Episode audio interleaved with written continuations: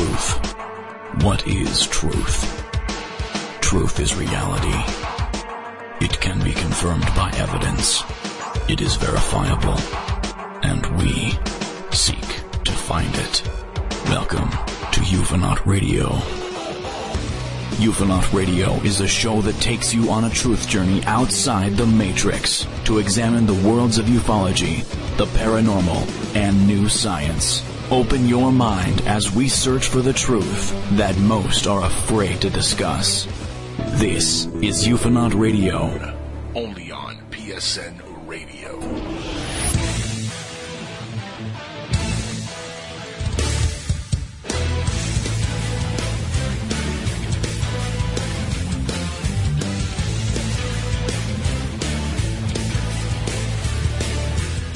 Oh, like a freight train. Where else would you want to be on a Thursday night at 8 o'clock?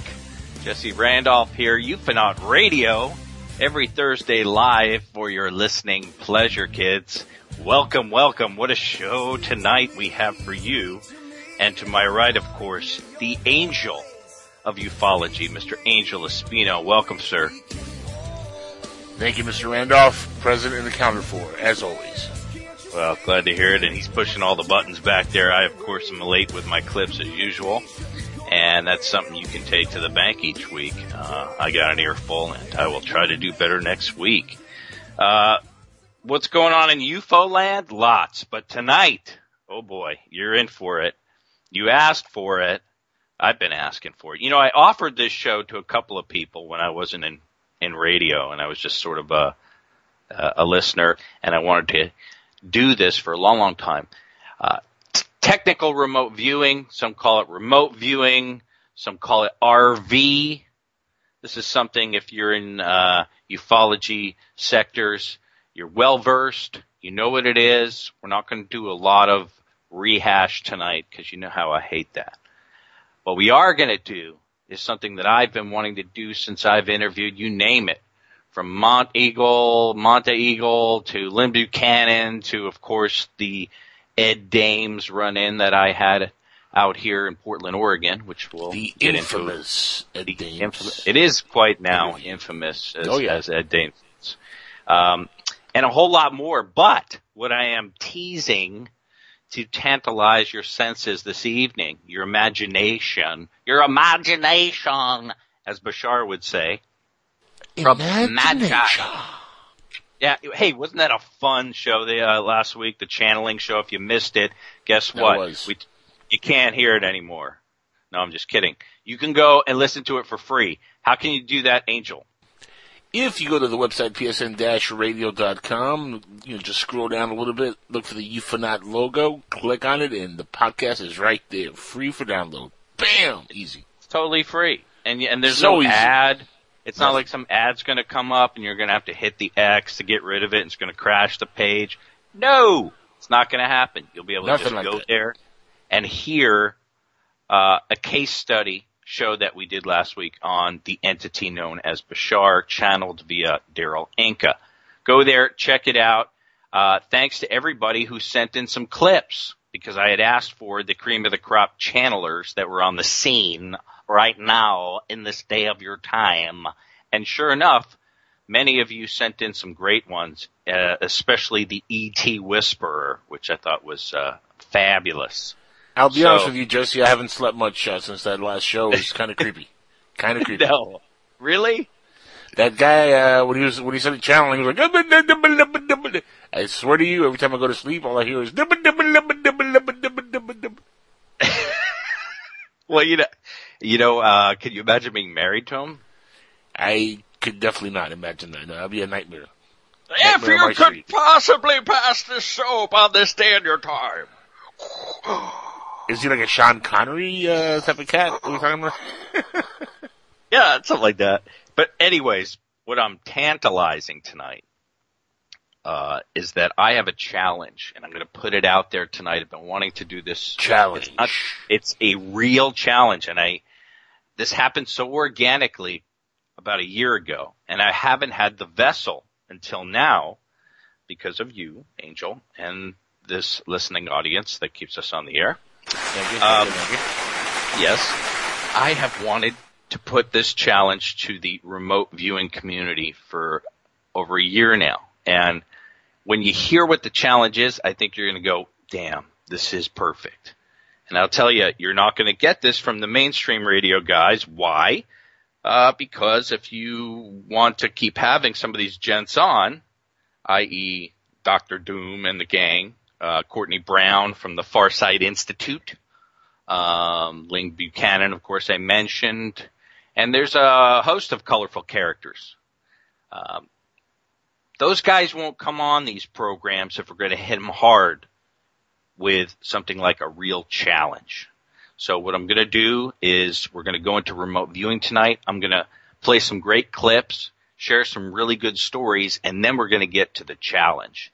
And to introduce this challenge, this test of all tests, and I think this is perfect because remote viewing has dabbled in everything at this point, from winning the lottery to stock market to uh, climate issues coming up and such, i.e. the kill shot. Remember all that from the Art Bell days, right? Oh yeah. Uh, Yep. like I said, lottery numbers, gambling, um, of course, missing people. And we will discuss that as well. So that's what's coming up tonight. Everything you want to hear about remote viewing that I've had come into contact with probably in the past 15 years. And what we did was we kind of squelched all the groovy stuff and paint, we're going to try to paint a picture here, but what I really want this show to uh, specifically go into detail about is what are some of the limitations to this quote unquote science or pseudoscience, depending on what you think at the end of the program. Uh, and of course, your comments are welcome at some point. So that's what's coming up for two hours of your time, as some would say, of your precious time. Uh, if not, you can hop a plane in the next uh, hour or two and still have time to make it for the contact in the desert happening this weekend, of course, in Joshua Tree. Uh, I was looking at this today because number one, a lot of people think that I wouldn't want to go to something like this, and they are totally wrong. This is like going to a UFO circus. It is fun. Okay, I haven't actually been to Contact. I've been to just about all the other ones, but uh, one of the reasons I haven't been to Contact, and I'm, I'm bringing it up right now so I don't get it wrong, is, and, and this is just so. I think there there is some rationale to this too. I'm looking up the prices here. So anyone who goes to these things knows that these conferences work in the following fashion. They'll say, "Oh, Richard Dolan's speaking at the uh, crash retrieval content uh, conference in uh, Laughlin this year." and Lynn Buchanan and Bob Lazar and George uh, George Noory, of course, he's always there. Um, but here's what you can do: you can get into Contact in the Desert for two hundred and seventy-five dollars. Two hundred and seventy-five fucking dollars. That's Angel. it. Two hundred and seventy-five. What, Oh, is wait. there more? There is more, and here's why. What? for that $275, this is how all of them work. You get in there and you get a little taste. So say, oh, Dolan speaking. taste. You get Yeah. a little taste of Dolan. You get like a little appetizer. Tastes And this day of your time, you just get that part of Bashar. Okay? You dig? And then, uh, if you want to, to get the goodies, the real deal, their research, etc., you have to go to one of their, uh, panels, one of their, uh, super seminars that they give Oh boy. Or you can buy a I'm trying to I'm trying to see here in the tickets. If you oh they're called workshops. I apologize. Of course. So if you want to go see the special luncheon with George Noory on top of the 275 65 bucks. I don't even know if I hope that includes a sandwich. Should include like a steak. Bologna and cheese. Hey, I've been to I've been to some of these, and that would have been welcomed. Uh, Graham Hancock, love to see him. Fifty bucks. Speaking of bologna and cheese, there you go. yeah, Von Däniken, the real ancient alien guy. yes. Or the you real could see, bologna. Tu- or you could see Tsoukalos. You don't The get them cheese. together. He's the real cheese. right, so if Montana gets the bologna and is Yeah. the- All right, I'll, I'll take that. Hold Think on, it gets Makes better. perfect sense. This is fun. Okay, here else. And somebody said to me, would you not want to be at this? Fuck yeah, I'd want to be at this. Are you kidding me? Uh, weekend workshop with Dr. Stephen Greer, 50 bucks. Okay. So now, do I want to go to everything I just said? Yes. So now I'm up to, let's see, uh, 275, 375. I'm almost at 400 bucks so far. Woohoo! just- Almost my mortgage. I haven't eaten. I haven't slept anywhere. Okay. The next, Dr. Stephen Greer, of course, I got to go see him. Um, David Wilcock. Okay. If you want to see the reincarnated, uh, um, Ed Dames, you can go see David Wilcock for 50 bucks. Him and his five foreheads. Next to him, Corey Goode. The goods on Corey Goode, as we discussed last week. What a controversy going on about this gentleman. Uh, a person who has claimed to be an empath and has been selected as the galactic ambassador to the blue avian bird-like being extraterrestrial race and uh, has meetings with them on a regular basis and has worked in the secret space program through this program called 20 and Back, which uh, involves age regression. Yes, age regression. So that when you get back after your 20 years uh, such of service, somehow they inject you back uh, to the previous age when you were taken, and it only took six minutes in our uh, hemisphere or our uh, timeline. So that's the gist. That's 4,000 hours combined uh, to the elevator pitch there for you, uh, John Selman, if you're paying attention here. That's how you do it. Am I right, Angel? Is that how you do it? That's right. Yep, you got it, boss. Okay. Anyway, Corey uh, has been on some radio programs recently. Most uh, most of them are, I would He's say, been doing. He's been doing the rounds. Definitely, he's been doing the Yeah, rounds. he's been doing the rounds, but most of the people he's doing the rounds with are cronies, and you know who I'm talking about here. It's the one of the people he, I'm not allowed to say, or I'll get in trouble. Oh, Jimmy Church. Okay, My you little ray of sunshine, Jimmy Church. I am so pissed at you. Listen, I listened to him. I put something in the chat room the other day that that uh uh Corey Goode was bi- Yeah, was, was gonna be on JC, right? He's going to be on JC, and I was excited. I was cooking dinner. My fiance came home, and I was like, "You're not allowed to talk. I want to hear what Corey has to say." And sure as shit, uh, I felt bad actually for Jimmy because the sound was so bad that he wasn't really audible. And the poor guy was trying to conduct a very important interview, uh, kind of an exclusive because, uh, it's really been blowing up with people saying, look, you're going to this contact in the desert. This guy's one of the premier speakers at this event and he is full of shit. He's a pathological liar and, and, and none of what he's saying is even, uh, his own stuff. true. Yeah. Well, that's for sure, and there is no proof to anything he's saying. But he's also not uh, having any issues with the fact that there is no proof. It's it's blind faith, 100%, and he agrees with that. The, they they've kind of narrowed him down to saying, "Hey, would you ever? Will you be able to provide proof at some point, some sort of tangible proof, i.e., witnesses, i.e., something Anything. physical, anything, a video, an audio, a picture, la la la la la." And he said basically no. nothing. just- I got nothing. Nah, don't need that, but we're making a comic book. Who needs proof? And I don't know how much that's going to cost, but I want one. Okay, so let's keep going here. There's a guy I don't know, which is weird. There's a couple guys I don't know, which is weird.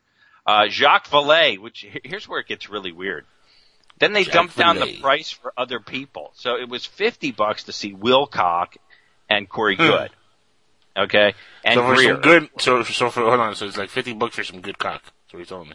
Easy. But then you, you go down here to Jacques Vallée, who is one of the most sorry, I had to. respected, shush, one of the most well-respected researchers in the land. Uh, Jacques Vallée is $24.99. Linda Moulton Howe, uh, $24.99. Whitley Strieber, 24 bucks. Nick Pope, 24 bucks. I mean, they got everybody. Sala, 24 bucks. Another Corey Goode endorser. Oh, your favorite person, uh, you kind of broke her. Uh, Laura Eisenhower, 24 bucks. Um, We did break her, yeah. Remember, we were out, like, the, what, the second show ever that she was on?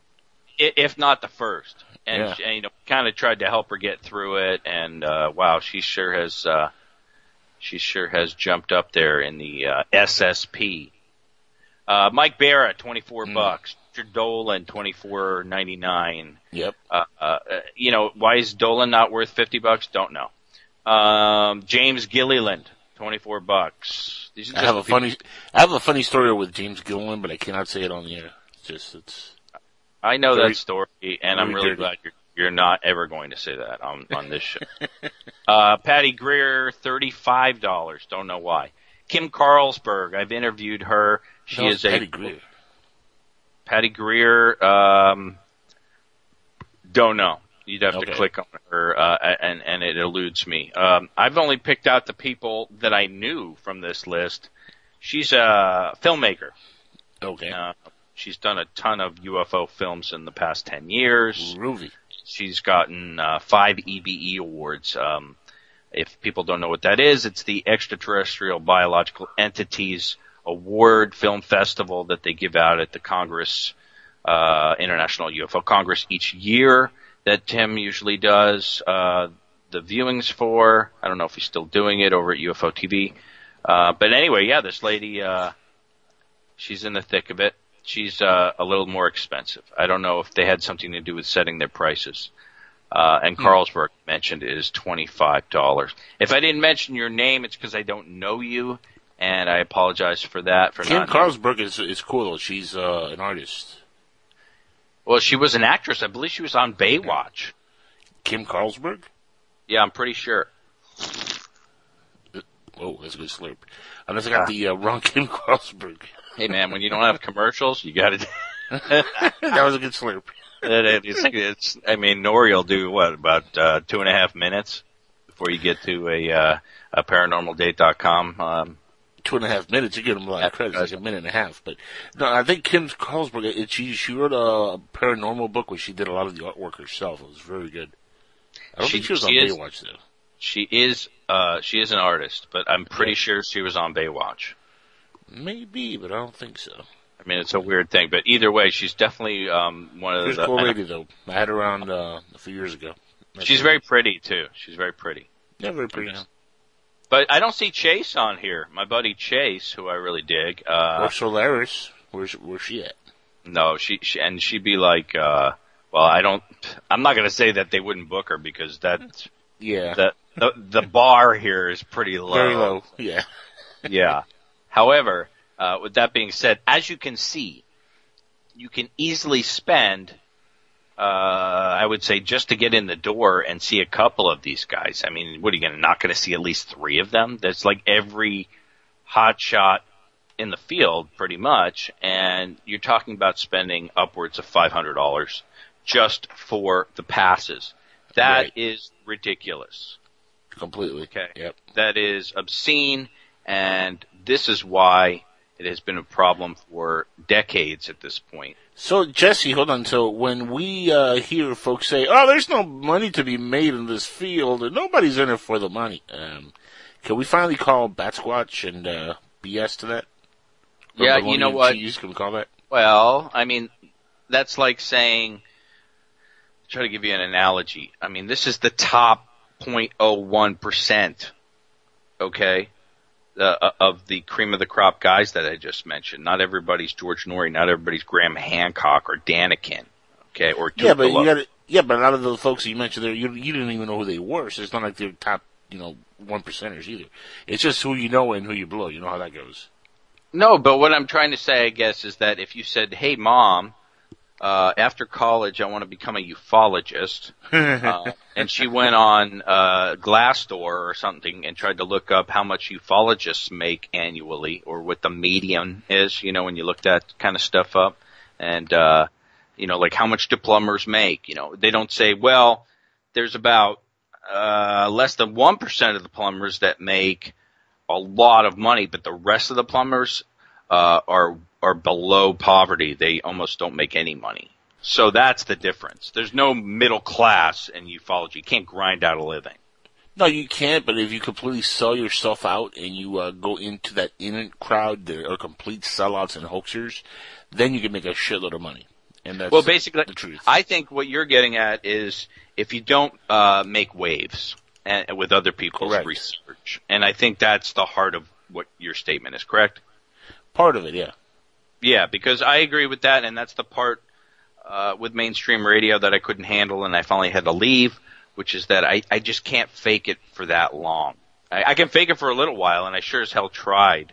hmm Uh, and and a lot of people knew that I was trying. And when you're forcing something, uh, it, it it just becomes a chore, and you can't do it the way you want it. You can't sound like yourself. You can't be yourself, and you can't endorse the things that you want to endorse.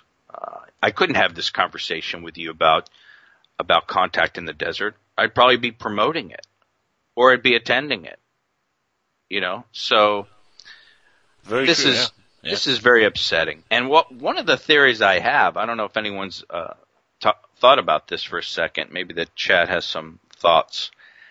Um, perhaps they make it this expensive because this way they can weed out a lot of people that would go there with a more uh, critical mindset or uh, even a negative mindset where they they thought a lot of these people were either hoaxers or they were coming to uh, confront them. Because make no mistake, this isn't the Rolling Stones concert.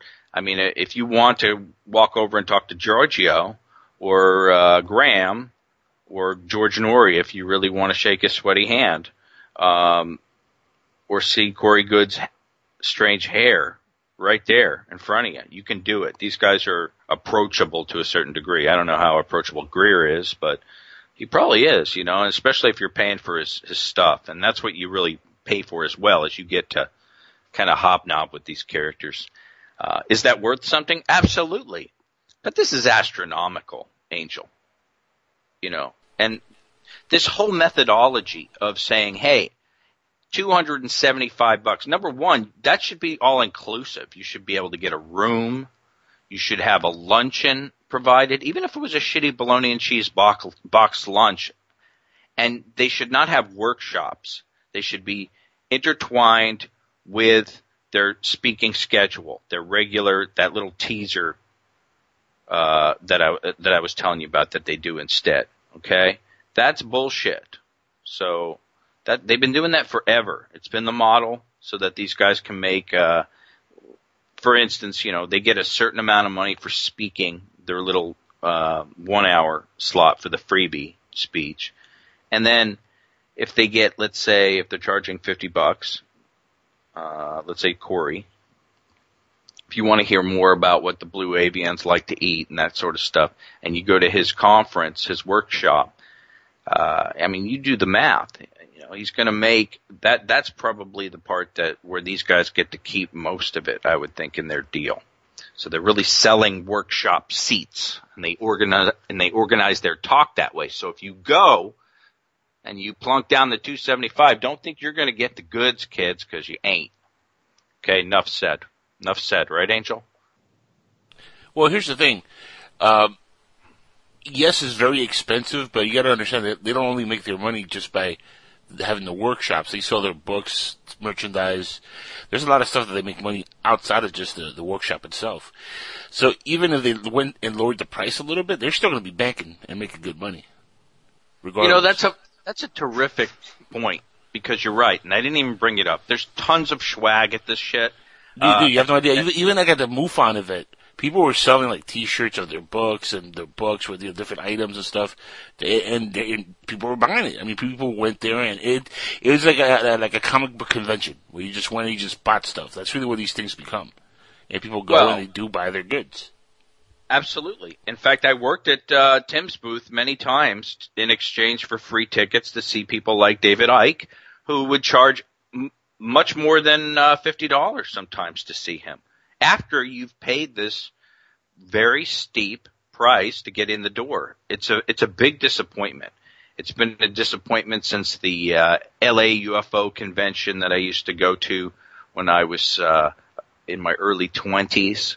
And when I saw how it was working, here was a kid who was dying for the information, couldn't get it, couldn't afford it.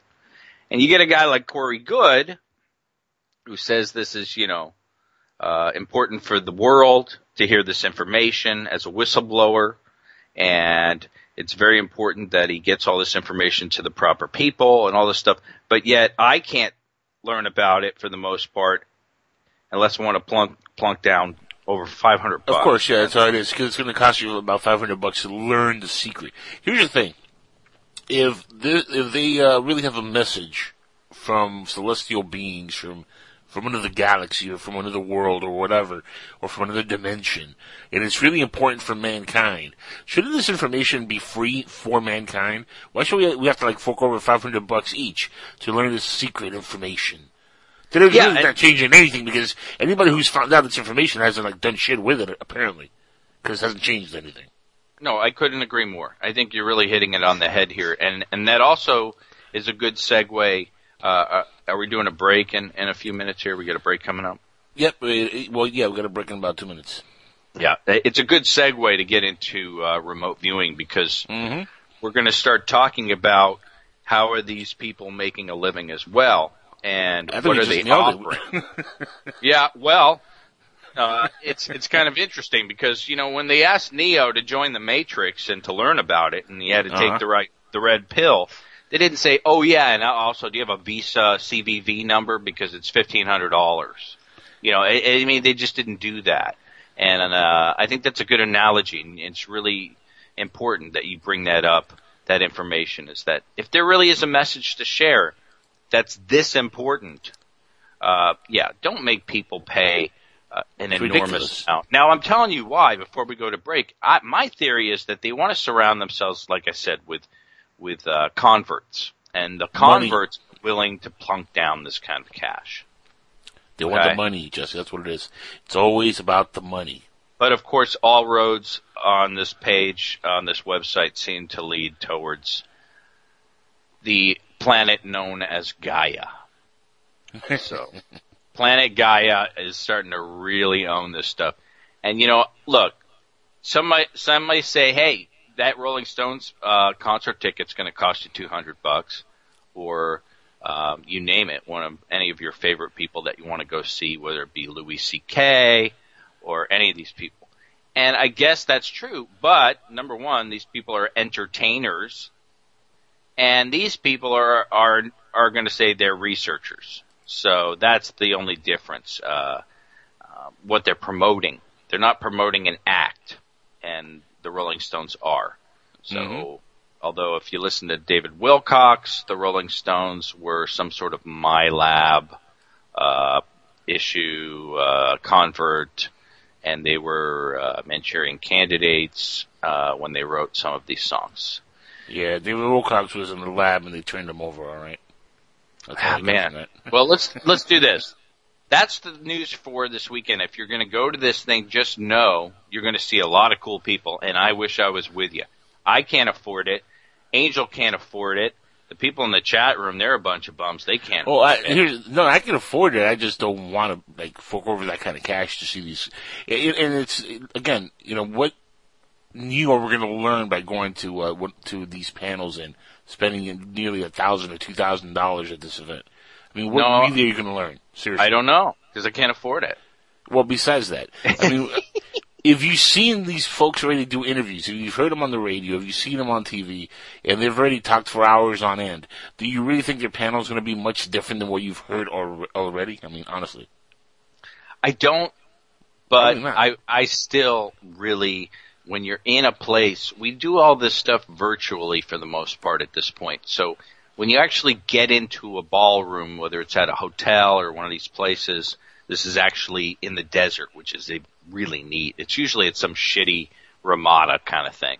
But when when you go to that and you see everybody's kind of buzzing around, it's it's UFOs, man. People are talking ufology. People are uh, are, are debating and they're having secret discussions and interviews going on in hotel rooms. It, you know, you've gone to some of these things. It's pretty fun.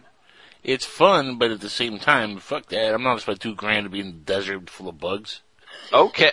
I'd, I'd rather be in the Ramada. With the Hey, AC you on. might you might end up meeting your potential. Uh, uh, who knows? You might end up meeting uh, Mrs. Laura Eisenhower.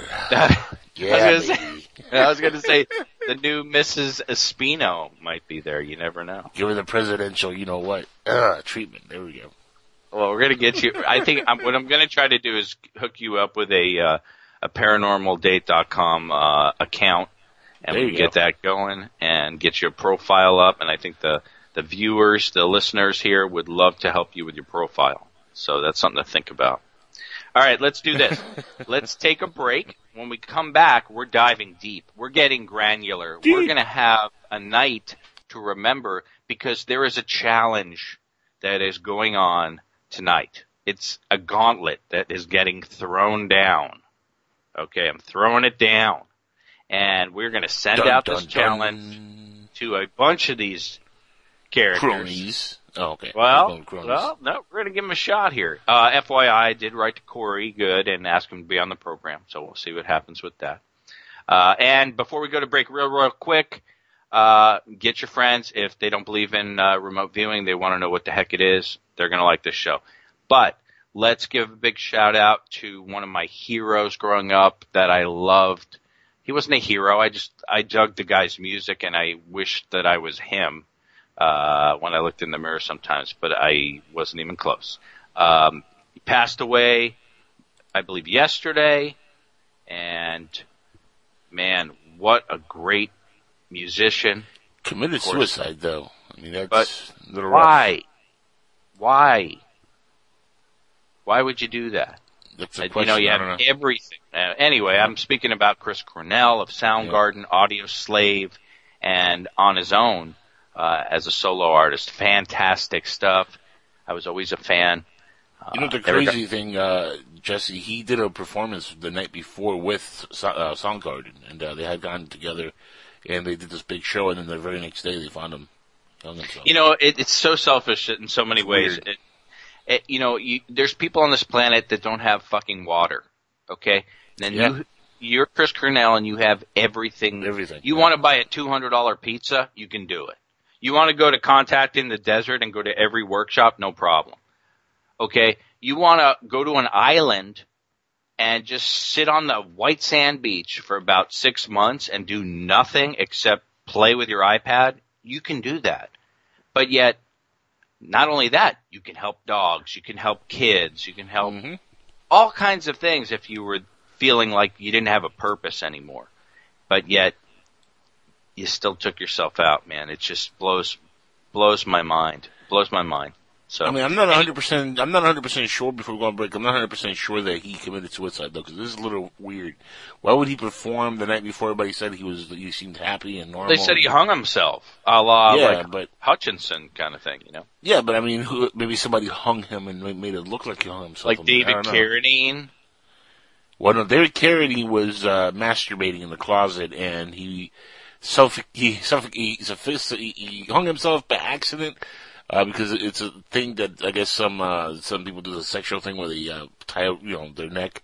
Oh, just Uh, ask, with- just ask the chat room. They know. I don't know the entire like just but they tie their neck with uh, the closet door and like the It's called uh, self uh, uh, something yeah. or something like that, Something right? like that, yeah, but it's like a sexual thing. These, these Yes. have, but that was, I mean, this guy like hung himself. I don't think he was in the closet masturbating. That's I don't Carradine think was. no, I don't think Chris Cornell was anything like that, uh, Yeah. and I refused to. But I think Michael Hutchence was. But now we know who killed Bill. okay, we're going to break. When we come back, remote viewing the challenge. remote viewing challenge only here on Ufonaut Radio for everyone not going to contact in the desert. You're going to have a lot of fun for free. Don't go anywhere. Here we go.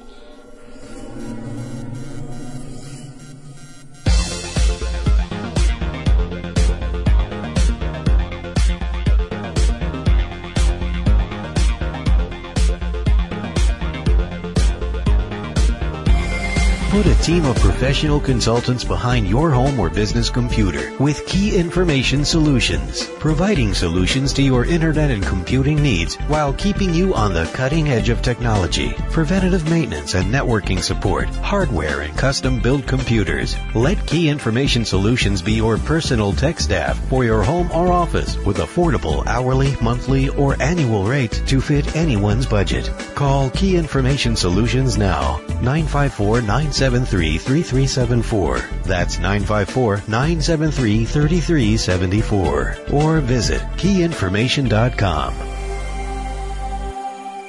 Imagine no longer being tied down to your computer, but having the freedom to take live talk radio with you anywhere you go. TalkStream Live introduces our first ever iPhone application. The talk shows you follow now follow you. And your iPhone is now the fastest and easiest way to stay connected to the best talk radio on the internet. Listen to live talk shows 24 hours a day, 7 days a week.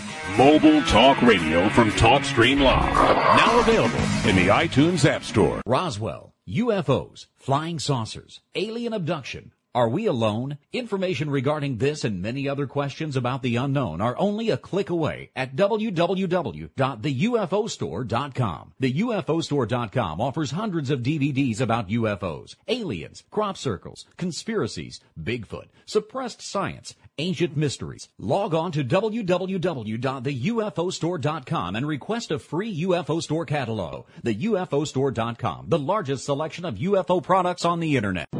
Look, up in the sky. It's a bird. It's a plane. No, it's SupermanHomepage.com, the number one Superman fan site in the world. SupermanHomepage.com, covering the world of Superman from the 1930s to today. News, reviews, rumors, and reports. SupermanHomepage.com for all your Superman comics, TV shows, movies, cartoons, radio shows, and more. Everything you ever wanted to know about the Man of Steel and more.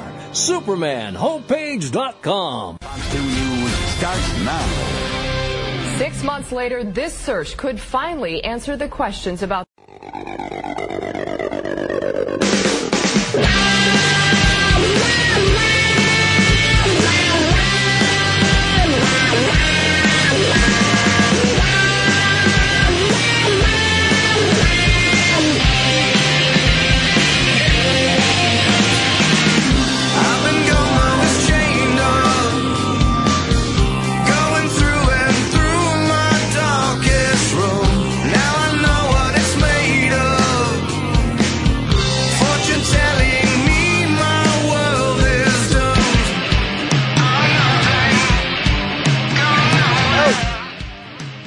Maybe you should leave your video on, Angel. I'm kind of enjoying looking at your head.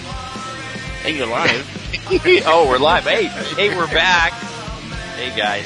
Welcome back. You've been on Radio Thursday on a uh, beautiful May 18th, 2017 here in Portland, Oregon. By my side, as always, thank goodness, the angel of ufology, Mr. Angel Espino, who's also the CEO, founder of PSN Radio Networks, which is what you're listening to this program on, possibly live, because live's more fun. No editing here, by the way. We don't edit, which makes it kind of like walking the tightrope with no net. Anyways, we just finished talking about contact in the desert. I kind of gave you a rundown of that. In fact, uh, some of you guys know to sort of boycott those things in general, but if you are going to go, you might have to max out the ATM. Tonight's program, remote viewing, what is it? What is it really good for in 2017? Uh, and of course, the Ufonaut challenge to the remote viewing community. And where I wanted to start off tonight, Angel, um, is by having one of the best cream of the crop guys from the Stargate program, which was uh, via the Army back in, I believe, 78. I'll have to double check that. I believe uh, I'm pretty damn close. This is Lynn Buchanan, and I'm going to play you his explanation to get it out of the way, uh, a really good synopsis in a couple minutes of what remote viewing is, and then we will go from there. So here's Lynn giving you a quick synopsis. Go ahead and play that clip, sir. Yes, sir. Here we go. The 1960s, the. U.S. government was losing a lot of its top secret information, and they couldn't find out how. Well, through a quirk of fate, actually, uh, they found out that it was because the Russians were using psychic spies. Well, everybody had a good laugh over that, but then somebody reminded them, yeah, but they're getting our information. So they wisely Psychic decided spies. Ooh, if the. Russians have it, and if it's working for them, then maybe we'd better look into it. So they formed a contract with a research group at Stanford Research Institute International to find out whether or not intuition can be used for espionage purposes for spying. Come to find out it can. The researchers at Stanford settled on a methodology called controlled remote viewing uh, invented by a man named Ingo Swann. They developed it into a viable military application, and once they did, a long series of projects started, which uh, the public now knows as Stargate. Uh, I won't go into the history of Stargate. Suffice it to say that we uh, collected intelligence on uh, military leaders, governmental leaders, plans and intentions for the next day of battle, and for uh, such things as finding and uh, rescuing hostages in hostage situations. Anyway, at the uh, end of these projects in 1996, the CIA effectively declassified the fact that the government had been using controlled remote viewers for collecting intelligence. Once that became public knowledge, then the science, which never was, by the way, uh, classified, what became available to the public. When the information became public that the U.S. government had used remote viewers for uh, espionage purposes and that it was scientifically acceptable, psychics of all kinds decided this is scientifically acceptable, and so we're going to start calling what we've always done remote viewing. And uh, immediately out across the internet, you started getting remote viewers of all different kinds who um, basically had no idea what remote viewing was. Remote viewing is a science, nothing more. Um, basically, you might use the analogy that if being psychic is a vacation, controlled remote viewing is the car that gets you there. Um, it's not going to give you more scenery once you get there. It's just a tool. It gets your uh, intuitive ability to be put to use in a controlled, organized fashion and allows you to use what intuitive ability you have. There are a lot of people out on the internet saying that if you take remote viewing courses from them, it'll make you psychic. Nothing could be further from the truth. It's a tool. Whatever psychic ability you have, it will teach you how to use it. A lot of people are surprised at what abilities they do have, but it's a tool. That's all it is. There's no magic. It will not make you psychic. It's a tool and it's a science. So as you look around the internet for information on remote viewing, it can be very important to remember that things labeled remote viewing may not be scientific at all. It's controlled remote viewing, which is the science developed at Stanford for the U.S. government and for Naughty. Okay, that was a very dry explanation. I don't know if I uh, put somebody to sleep there, Lynn, but very good explanation. Seriously, I was fall asleep for a second. But the point is, is that look, remote viewing was something that they were open to trying, and the person that they brought in from the psychic world was a guy named Ingo Swann. Ingo Swann is a very well respected character in the New Age community and in the psychic community, but I think they're pretty much merged. But he has this different echelon that he sits on, this different plateau, Ingo, because of Stargate and what he did with the military. And he was brought in to say, hey, Ingo, you're a psychic. How can we sort of can what you do and have these dudes drink it? Okay? Makes sense. Makes sense. Okay. I will say this. Ingo Swann put out a book called Penetration in the uh, 90s or early 2000s. And that particular book was a novella uh, style book, you know, one of those larger than a paperback, kind of bigger. I like it. I like those kind of books sometimes too.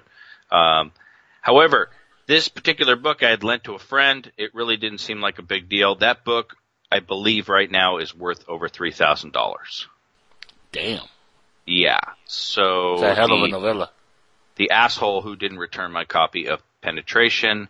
Thank you. Thank Do you feel sir. like you were penetrated? No, I feel like I uh, lost my penetration. but remote viewing has been around forever as far as uh, if you're a listener to shows like this, of course, the most infamous remote viewer that came out of Stargate was a guy by the name of Major Ed Dames that to most of you were introduced to him via the name Dr. Doom on the Art Bell program when we were youngsters. And this gentleman would come on with a very stern and serious tone and tell you all sorts of predictions that were very, very scary. Uh, in fact, uh, I think people like Lynn Buchanan. Now keep in mind, Ed Dames, who was in Stargate, Major, Major Ed Dames, um, Lynn Buchanan, uh, you can get the list of guys that were in there. Uh, Joseph, uh, McMoneagle. Um, these guys all came out when the program was canceled and decided to open up their own technical remote viewing shops, uh, universities, so to speak. Okay. And for a nominal fee, you can come and learn how to remote view. And depending on the person that you go to, whether it's Lynn, you're going to get more of a drier kind of uh, specific, uh, science oriented, as he puts it, uh, lesson plan. And if you go with a guy like Ed Dames or a guy like uh, the Farsight Institute with Courtney Brown, uh, who's a who's a doctor, he wasn't in the army. Um, you are going to get a lesson plan that will include off-planet target uh, targetization, uh, off-planet um, interaction-oriented targets, and you are going to get uh, time-oriented targets. You're going to get a lot more of the fringe lesson plan of what they believe remote viewing is capable of doing. To this day, and I'm just going to list this before we move any further, uh, Ed Dames, who really became the figurehead for remote viewing in the New Age community and the ufology community. I mean, he was a guy who was on Art Bell a, a lot at one point, uh, almost bi-monthly or when things came up. Uh, and a lot of things went to his head, I believe, and then just got spun out of control. And I, I think if you interview some of the other people that I have in the subject, they will concur that uh, he went off the rails at some point. Uh, here's uh, Dame's some of his notorious bizarre predictions. Uh, I have a list of via rationalwiki.org. Uh, let's look at these real quick. Angel, take a listen to some of these and see if they ring a bell. Okay. Alrighty. Ed Dames uh, said Martians would be caught stealing fertilizer from U.S. companies. Okay. Okay. He said that the existence of Satan would be proven by science. Okay. Okay. Uh, oh, this one said Bill Clinton would be killed in April 1998 on a golf course by lightning. that happened. Okay. Maybe these things happen and the Mandela effect is just changing our perspective Perhaps. and memories. Well, now you sound like uh, Contact in the Desert. Uh, Yes. Claimed to know the exact location of Amelia Earhart's plane. Uh, that would probably be worth quite a bunch of money if he could find uh, anything from that crash. Uh, he is, of course, well known for his predictions of catastrophic Armageddon-like events, earning him the name Doctor Doom. Of course, the kill shot we had heard about for years, and a cylindrical object. Uh, I, I can't believe there's like they used to talk about this all the time on Bell. A cylindrical object containing deadly fungi, spores, released by an alien intelligence was headed towards Earth in 1998. Well, now I know what happened with all my allergies getting all crazy for the since uh, the year 2000. You know what I mean? Because my allergies have been terrible, so it's probably these spores. Um, he claimed that Africa would be hit with major famine due to wheat fungus and eventually spread to the Americas. Okay. Um, and then uh, he also decided to get into another game that really got dicey for some of us, and that was the missing persons angle to remote viewing. Can you utilize remote viewing, technical, whatever you want to call it, to find missing people, missing children especially, and this is where he decided to focus his efforts. This became something that the press really, really uh, loved doing stories about too. So when he came to town and he had information to share with the FBI or the police, by the way, to this day, uh, will be the first ones to tell you they never asked him to do anything. Uh, so he does this as he calls it as a labor of love and to help families in need and who are obviously in distress. Uh, that sounds great, and that sounds fantastic if if it was actually uh, plausible. And unfortunately, what we had learned, this is going back to the year 2004, I believe, uh, that Ed started to get involved, Ed Dames, with finding missing children. And that in itself became very, very problematic. Uh, for me in particular, and for most of you who have heard the show, the, fa- the now uh, semi-famous uh, Ed Dames exposed show in which he came on my program on KPAM 860 here in Portland, Oregon one night and we were talking about uh, remote viewing and how we could quantify, how we could try to quantify uh, remote viewing and try to put some sort of tests together to see how accurate it was. Right, quantify the, the existence of the technology, view accuracy via accuracy makes sense, right? Either I you know what's going on at the target or you don't, and uh, there shouldn't be a gray area. And the interesting part was that he agreed, which I found uh, surprising. And with that, I want to play what transpired. I know I'm jumping around here a little, Angel, and I apologize, but um, what I want to get to, and this is before I get to the the, the Ufonaut challenge tonight, which we're going to do in the next hour here, is I want to play you some of that audio. And here I was thinking I was going to have just a uh, I don't know, a rehash interview with a guy that I'd been listening to since I was a kid. So it was a hoot just to have him on. But then it suddenly turned very black.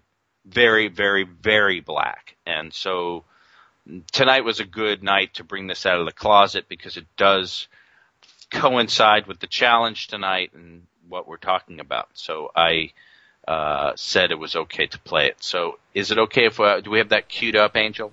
Yeah, I got it queued up. We can play. it. All right, why don't we just go ahead and roll it, and I'll I'll I'll, uh, I'll let the audience uh, hear it and and decide what transpired here. Are we saying that the military is still interested in remote viewing? Our, interestingly, our military is not. China, India, um, and uh, Israel is, but we've abandoned that for political reasons. Okay, so I had no idea about that. That there are foreign countries actually still putting money behind this because a lot of people will ask me often about remote viewing. I've had Russell Targ on in the past. Has there been an estimate about the success rate of RV as far as data? Um, you know what? We need a metric. We need a standard. Yeah. I think a good one would be you guys have a local case, uh, Kyron Horman, uh, a, a, a child who's disappeared. Oh yes. The, the, a, a good standard would be if I say I, I can find this child, then a good standard uh, would be it, can I or can I not? Um, well, are you trying to say that you could find Kyron? Because this has been a case that has really created an emotional mess for this town in the past. I'm saying it, but it's not only you know in in in terms of your aforementioned question and statement. It's a it's a good metric, wouldn't you wouldn't you agree? Well, yeah, and not to mention it's a major game changer. I mean, in my opinion, let's just take this case specifically. Kyron Horman, of course, is is a young boy. I believe is about nine years old. Seven. Seven, thank you. And he's been missing for over three weeks, I believe now. And I'm telling you, in Portland, everywhere you go, it's a testimony to testament how great Portland is as far as trying to keep their citizens abreast and supporting them. But there, this kid's face is everywhere, and Yeah, but everyone. let's is, hark back to your question. yes, yes. We're, we're talking about a metric here. Okay, so the metric. You know, a way to as, to to to adjudicate or, or ascertain whether or not remote viewing after 20 plus years of evolution is effective or not. Wouldn't this be a good standard? Well, yeah, especially since it's an applied science that's been utilized already by our own military. So, what do you, what do you, do you, are you saying that you have some sort of news for us? I'm saying that that remote viewing, the way that it was evolved over the last 20 plus years, can find this child dead or alive, and that I will. Now that's now that's really putting it on the line, isn't it? Uh, yeah. In fact, I'm sure we'll. It's putting. I'm putting it on the line here because people might actually call me up and say, "What the heck's going on here?" But the thing is, is that, in my opinion, and this is about having an open mind, if Ed is willing to give something like this a shot, and Josie, not to interrupt you, I'm not willing to give it a shot. I'm telling you that this this is important enough to me. It's not just the science and all of that stuff. That it's important enough to my soul and and and to and to me, not just the the parents of this child and to the residents of Portland to do it, to go up to, to actually do it. That means you know so what lying up there. what is involved? What is involved for you to try to do something like this to Oh, assist? it's not everyone? easy. Okay. Okay. It takes about, it, it, okay, for, for one thing, about, about 20 years ago when I was operations and training officer for the, the military unit, we couldn't find hostages and terrorists when we needed to. Exactly. Didn't have the technology. It was a brand new, nascent, nascent science. And so, but now we have that, okay? So what am I doing with it? Well, I chose to use it as a retired military officer uh, to look at for missing children. And uh, Kyron just happens to be on the front burner at this point in time. Well, Ed, let me ask you this, Major Dames. Again, going back to this metrics, have you been involved with missing children cases in the past? And a lot of people always ask me, why can't Major Dames find Osama bin Laden? Uh, we found Osama bin Laden. That's a political issue. There's, if you go on the internet and you search around, you can see my map of where this Osama bin Laden is, where he bounces back and forth. Okay, that's that has political implications and and political elements involved with it. Here we're talking about a child, seven-year-old boy in your area of operations and soon to be my AO, where I'm going to fly in you, you and I personally can sit down and I'll take you to where this child is along with the FBI, of course. Okay? Oh my so that's down and dirty, isn't it? Uh, yeah, wasn't expecting to get that on a Saturday night, Ed. Um, wow. This is definitely a revelation. When were you planning on coming to Portland, sir? Well, it takes about three days for me to uh, pinpoint. Okay, Uh, lots said there. That was obviously an exciting evening for me Right. personally. It was crazy. It really was. And to have somebody be so adamant about this technology was the first time I had heard that where he was really saying, no, no, no. I was trying to be sort of vanilla about it. You know, I was saying, what's the metrics? What do we say? Did, that maybe, you know, if they found Kyron's scarf, that you hit it? Um, that would be huge for me. Uh, what happened? What transpired via this? Why don't we take a break and digest this clip for a second and I'll tell you what happened and then we'll get into uh, this exciting challenge that I can't wait to share with you guys. You're going to love this. Uh, does that sound good, Angel? Uh, sure. Another break. Yeah, we're going to do our nine o'clock break. We'll come right back and we'll discuss this. What happened with this Kyron Horman case when Ed Okay. Dames, Major Ed Dames, claimed that he was going to fly to Portland and show yours truly and the FBI where Kyron was. By the way, that was uh, um, in 2010. So it was about yeah, it was roughly seven Yeah. years. Yeah. Oh yeah. Okay, let's take a break and I'll tell you guys everything that happened and a whole lot more. When we come back, Ufonaut Radio on a Thursday night, Angel Espino and Jesse Randolph here with you. Coming right back. Imagine no longer being tied down to your computer, but having the freedom to take live talk radio with you anywhere you go. TalkStream Live introduces our first ever iPhone application. The talk shows you follow now follow you. And your iPhone is now the fastest and easiest way to stay connected to the best talk radio on the internet. Listen to live talk shows 24 hours a day, 7 days a week. Mobile talk radio from TalkStream Live. Now available in the iTunes App Store. The George Rodriguez Show. Who? I said the George Rodriguez Show. You don't know George Rodriguez? Wasn't he the guy that filled in for Neil Rogers? Yes. That George Rodriguez. What's he like? Oh, he's a short little Cuban feller. Kind of funny looking. Well, when's he on? 12 to 3, Monday, Wednesday, and Friday on SoFloRadio.com and SoFloRadio.net. The George Rodriguez Show is much more than adequate. Here's a riddle for you. What do the California gold rush of the 1850s, secret societies, coded messages, mysterious 19th century flying machines, and an early 20th century outside artist named Charles A. A. Dellschau all have in common? The Secrets of Dellschau by Dennis Crenshaw and Pete Navarro. Go to www.secretsofdellschau.com to learn more. All systems are functional. And to pass the reins to Mr. Jackal, the, the new king of radio. Who's your favorite superhero? My name is Steve Younis from SupermanHomepage.com. And now I'm a voice inside the Jackal's head. And who makes them look that cool?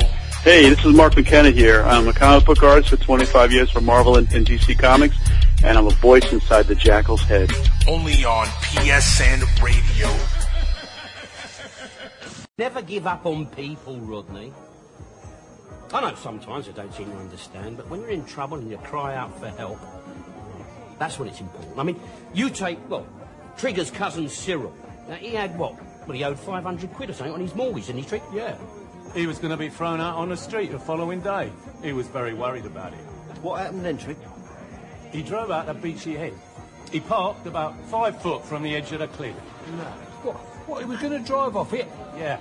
He just sat there for two hours, his head resting on a steering wheel. People tried to talk him out of it, but he was too depressed to listen. And this is the thing, Rodney, this is what I mean about people. You see, because those people there, they had a whip round and they...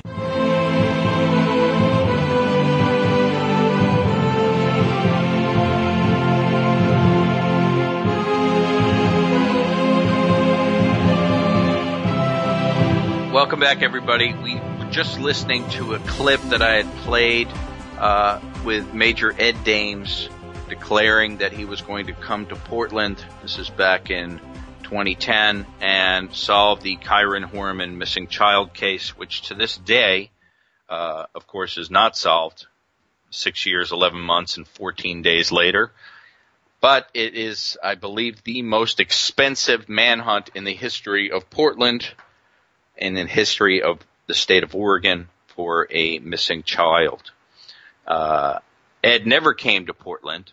I never met with Ed. I did write him multiple times asking when he would arrive. Um, he had different uh, conferences that he had, workshops, etc., that he did for a living, and most of them were in places like Las Vegas and such. And he kept claiming he was going to take care of this and it was going to get done and it never happened. So one day I kind of got a little uh, more direct, I would have to say, with my emails. And Ed told me that he had finished his report and sent a map and a copy of the report to the authorities in Multnomah County, which is where I live here in Portland. I was furious because he had said he was also going to show me And at the time, I was doing some local shows talking about this, and they had also picked it up. Uh, KGW over here, uh, KTB uh, picked it up as well, and they were waiting on this major from the army, ex-retired military uh, psychic spy that was going to utilize this new technology, as you heard via that clip, to find this boy. And that was the metrics, right, Angel? Either he finds him or he doesn't. That's the Right. metrics. Either it works or it doesn't, right? Yep. Right. From his own mouth. From his own mouth. I, from his own mouth. I did not expect it. I didn't ask for it. I didn't say, "Hey, what can you do about this Kyron case?" No way.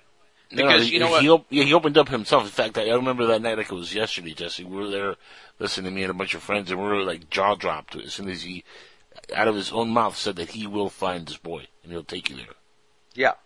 And you, you come to find out that it wasn't the first time he's done stuff like this. Mm. So, uh, there were some other missing children that he claimed to have the goods on. To, to make a long story a slightly shorter, uh, a friend of mine via, uh, Ed had sent uh, a piece, a portion of the report and a redacted map, Google map, okay, Google Earth style map, so you could actually see the terrain with blacked out coordinates, okay? And I was furious about that, obviously, because I would not be able to fact check them or go to these locations. Perhaps I shouldn't have wanted to, but as a reporter at the time, uh, I did want to investigate, and my partner at the time did want did want to as well. What we did was we were able to remove the black uh, redacted components, and and he did it just like a classified document, so they just had these sort of black lines on certain places on the map. He was able to take those off because the file was not locked. So in the haste to send something out, I imagine they forgot to lock the file. Hence, I was able to pull that off. My friend was, and we sent a dog team out there. In fact, we sent multiple dog teams to multiple locations after he uh, amended the previous report. And to make a long story short, it didn't work, Angel. Uh, this audience, kids out there, it didn't work. What was Ed Dames's response to this? Uh, you know, I, I looked for a response. I, I knew that he had a book coming out at the same time. It was one of the reasons I, I think he agreed to be on. And in fact, I believe George Noory wrote the forward to that book. Um, but I mean, even on the rvcommunity.net chat room, uh, their forum, not chat room, um, Ed, where Ed posts all the time to his students. Uh, these folks, here's Ed Dames on November 24th, 2004 at 1 a.m. in the morning saying, project completed. This is RE Missing Oregon Boy. Project completed. Formal report to cognizant authorities in preparation. The excellent work submitted to MIA by Swishbinger and Dan Ellis corroborating RV GeoFix results, as well as valuable sessions executed by recent RV Advanced Skills Workshop attendees, contributed greatly towards this operation Golden Eye project. Thanks, I'll keep you updated. And then he signed it Doom. Then somebody posted the KPTV article that featured Ed. So I said, you know, he is drumming up some nice press from this. Uh, and people were excited about it. And it fell apart. Why did it fall apart? Because it didn't happen. It wasn't real. He didn't find Kyron. The technology failed. It failed. Did he still move on uh, to doing uh, seminars? Of course. He's got new products coming out this year. He's got new predictions coming out this year about North Korea, about uh, global catastrophes. This is uh, something that you know. Why why poke fun at a guy like this uh, and not po- poke fun at a guy or try to expose a guy like Corey Goode? I see no difference really. I think Ed was in a interesting position to monetize remote viewing when it was canceled. His explanation as to the reason uh, that the United States government no longer funds remote viewing is that it is a political issue. Doesn't hold much merit with me. Okay, so that's what happened. That what's that is what happened with the most revered guy in the remote viewing community from I would say the 80s until 20 maybe 2010 2012 when people started to say hey this guy hasn't been accurate on anything really and the stuff that he does complain uh, that he does claim to be accurate on uh, doesn't really jive because he's taking credit where it's already known or he could have found out. This whole thing about knowing where Osama bin Laden was this whole time, uh, there is no proof of that whatsoever. So I think he went off the rails, Angel. I think he just one day this started getting maybe it was because of Art Bell's and and the the celebrity status that he was able to claim. Maybe it was because he had all these people, you know, waiting on bated breath for what he was going to say through remote viewing and what he'd learned about the planet Mars or the moon. I mean, as you pointed out, I would sit with my snacks or my coffee or whatnot, and if I knew that Doctor Doom was coming on, I paid attention. I paid attention. Uh, so doing that for years, and you know, I, I'm sure in his head he believes that this stuff is absolutely fantastic and works. But I don't know how much more black and white you can get than the guy himself telling you either I can or I can't. Either I can come to Portland, Oregon and find Kyron Horman for you, this little boy that went missing one day while he was at a science fair in his own little school here on Skyline, which is a beautiful neighborhood with this little school on a hill Okay, not many kids. He goes missing in the middle of the daytime, never seen again. It's seven years later. Where's Ed Dames? It failed. So is there an excuse? Is there a, a, a way to own up to that? I don't see how. Am I missing something, Angel? No, not at all. Okay. Okay, fair enough. I think we've exhausted that. That is your premier guy in remote viewing for the past eon. Now, guys like Lynn Buchanan, guys like Russell Targ, they will say no. They will say this is not an exact science. Some people are better than others. Some people have better hit rates than others. And I agree with that. I you think, know one thing though, Jesse, with with what he did, because remember you said they even wrote about this and there's articles written and everything. And what he used was the early publicity to kind of put his name back out there and gain a little bit more buzz, because nobody really follows up what happens after the fact and most people don't, you know, that may have heard of this incident didn't follow it through and uh, may have not heard the results of him not being able to do anything and just skipping out. And, uh, you know, he, he probably used the early little buzz to, you know, get a couple more, uh, you know, book signing, you know, uh, con- conventions and stuff and, and, uh, get a little bit more buzz for his, for himself. Uh, it's, it's very pathetic though. To Well, use yeah. a child like that. Well, that was the thing. Well, It, when I said it turned very black is uh, when he started getting this sort of notoriety in town here. I got nothing out of this, by the way. I not, I barely got a mention. Okay, for some. I I, was afraid you, were going to get sniped, or, you know, sniped by somebody because of this honesty when this happened. Because it was, uh, like you said, it was very dark, and I mean, I mean, this is somebody that who knows what connections he has. Also, Yeah, exactly. No, it was a good point. And so here I was, and it, it really fell flat. It was a major disappointment by major names. And there are other components to this story that I've chosen to leave out. And you know about that, Angel. And I don't need to spew the whole story because uh, uh, it really speaks for itself. And, and Ed is the one who dug this particular grave. Moving right along, we're going to switch gears, and it is time.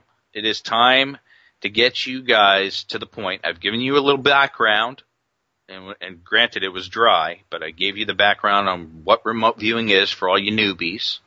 For your veterans, for the guys who've been following this like you and I for years, where's the beef? Well, guess what? I have the quintessential perfect challenge for the remote viewing community. And in the words of Dr. Doom himself, either they can or they can't. With that being said, I'd like to play the following clip. This is a man by the name of Forrest Fenn. He lives in uh, Santa Fe, New Mexico, which I had the pleasure of visiting my fiance's relatives uh, about a year ago, and we stayed there for almost a week, I believe, and got to really see the Rio Grande and some places I have only read about in books. And here I was, really in the middle of nowhere in the desert of New Mexico, and I got to go to some fantastic places. But one day I got sat down by someone who I'm going to leave out right now, and they said, I've got a story for you. And when I heard this story that I'm about to play for you, because this story might ring a bell with you and you might never have heard it, but if you haven't heard it, this one's going to really get your your senses tingling because when I heard this story, Angel, I said to myself, this is the Ufonaut remote viewing challenge. And so, with that being said, let's go ahead and play this clip and we're going to introduce you tonight to Forrest Fenn and his challenge, which I am then going to turn over to the remote viewing community. All right. Somewhere in the wilderness, um, somewhere north of Santa Fe, um, lies a hidden box containing a wealth of treasure. This treasure that has sparked somewhat of a modern day gold rush. I mean, you've you've drawn national headlines, Mhm. you've attracted treasure hunters from all walks of life, far and wide. And for the listeners, I just want to, and viewers, I just want people to know that, um, and introduce them to Forrest Fenn, who's a, a Santa Fe staple, and also the author of The Thrill of the Chase, a memoir that kind of set this whole treasure hunt into into motion. Forrest, thanks so much for talking to me, and um, A, Santa Fe staple. I've been called lots of things, but I don't know I've been called a staple. You released this book, your memoir, in 2010. Is that where this all started? no, it started in 1988 when I had what everybody thought was terminal cancer. Sooner or later, you decide. I decided that get the kids off the couch, out of the game room, out into the trees and the mountains, and uh, we have a problem in this country with our youth. We're obese, and we we we use our little hand machines too much. I think you know a lot of the kids are not going to agree with me, but So part of your, a big, huge part of your motivation for this was to, to get kids off their portable devices, get them out into nature, get them exploring. What is it with buried treasure that I suits never people? did say the treasure was buried. Oh, okay, thank I you. said I said that I hid the treasure. That doesn't mean it isn't buried. Sure. Everybody has a little adventure in them. Tell us more about the poem that you put together surrounding this this treasure hunt. I, I didn't want to give it away. I didn't want it to be a door prize or win a lotto. I wanted people to, to go out and, and have some adventure, uh, some imagination, some uh, common senses to try to solve the, the clues in the poem. And if you can if you can do that and go to the treasure chest, you can have it. And if Santa Feans who who may want to get a leg up on starting somewhere, would they start with your memoir? Is that that's the What place? I, I've, I've been asked that question a number of times. What I recommend is that you read my book normally, then you read the poem over and over and over again, and, and just think about think about every line. Read it four, or five, ten times, and then go back and read the book again slowly, looking for hints in the book that will help you with clues in the poem. Where can people go to find your book, Mr. Fenn? The only place in the world, uh, the two places in the world you can find my book. One is Amazon.com, and the other one is a Collected Works bookstore, Collected Works bookstore in Santa Fe, New Mexico. Uh, they set 10% of the of the gross money aside for a cancer fund that that will that we'll spend hopefully sometime this year. But I didn't want anyone to say that this the treasure chest is a hoax to make money on the book. Mm-hmm. That's why I don't make one penny on. I don't even get my publishing costs back. This is not a publicity stunt. In other pub- words. And and by that same token, uh, a lot of searchers are urgent. They want to know right now. I just got an email five minutes ago says, "Tell me where the, the treasure chest is," and the guy was mad. If if you know you or somebody else and you were observing this, Mm-hmm. would would you be one of those treasure hunters? I would give anything in the world when I was 10 years old if somebody told me they hid a treasure chest someplace because I'd, I'd look under every bush in North America looking for that. Yeah, you. I kind of root for the kids in this. Have you gotten some good feedback from from younger younger people? I got an email yesterday from an eight-year-old girl. She and her parents are coming out here, and they and she she says she knows exactly where it is, and she wants to know after she finds it if she can come by my house and have me sign her book for her. And I said sure. Sounds like a yeah a deal that actually. And comes she might go out and find a treasure chest too. He's um, a long time Santa Fe mainstay. Is that better than staple? Uh, uh, that's great. I, I, I love titles like that. I've been called so many others. um, art collector, many other things, um, and among them, he is um, the author of The Thrill of the Chase, a memoir. We've been talking about the hidden treasure. Mr. Fenn, first, thanks for stimulating the imagination of you know a whole country. Somewhere it seems in like the at this wilderness. point. Thank you Um, very much. somewhere in the wilderness. All right. There we okay, go. we, we're back.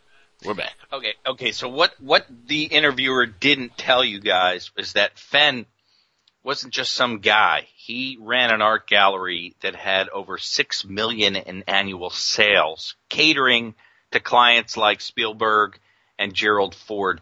And keep in mind, Santa Fe, New Mexico is kind of a artist enclave, ritzy place for a lot of uh, movie stars who would get ranches and such out there, and still do to this day. Um, but what he did, because he came into so many different interesting ancient artifacts, baskets to different pipes, etc., gold pieces. What he did was he stuffed a 10 by 10 by 6 inch Romanesque chest, and it's a beautiful looking chest. You can see a picture of it with some of the finest treasures he's acquired over the years. We're talking about pre-Columbian jewelry, gold nuggets the size of chicken eggs, ancient jade carvings. I'm getting my remote viewing audience tantalized. Emeralds, diamonds, plus a copy of his autobiography. Bonus. And basically he planned to drag this into the mountains and die beside it.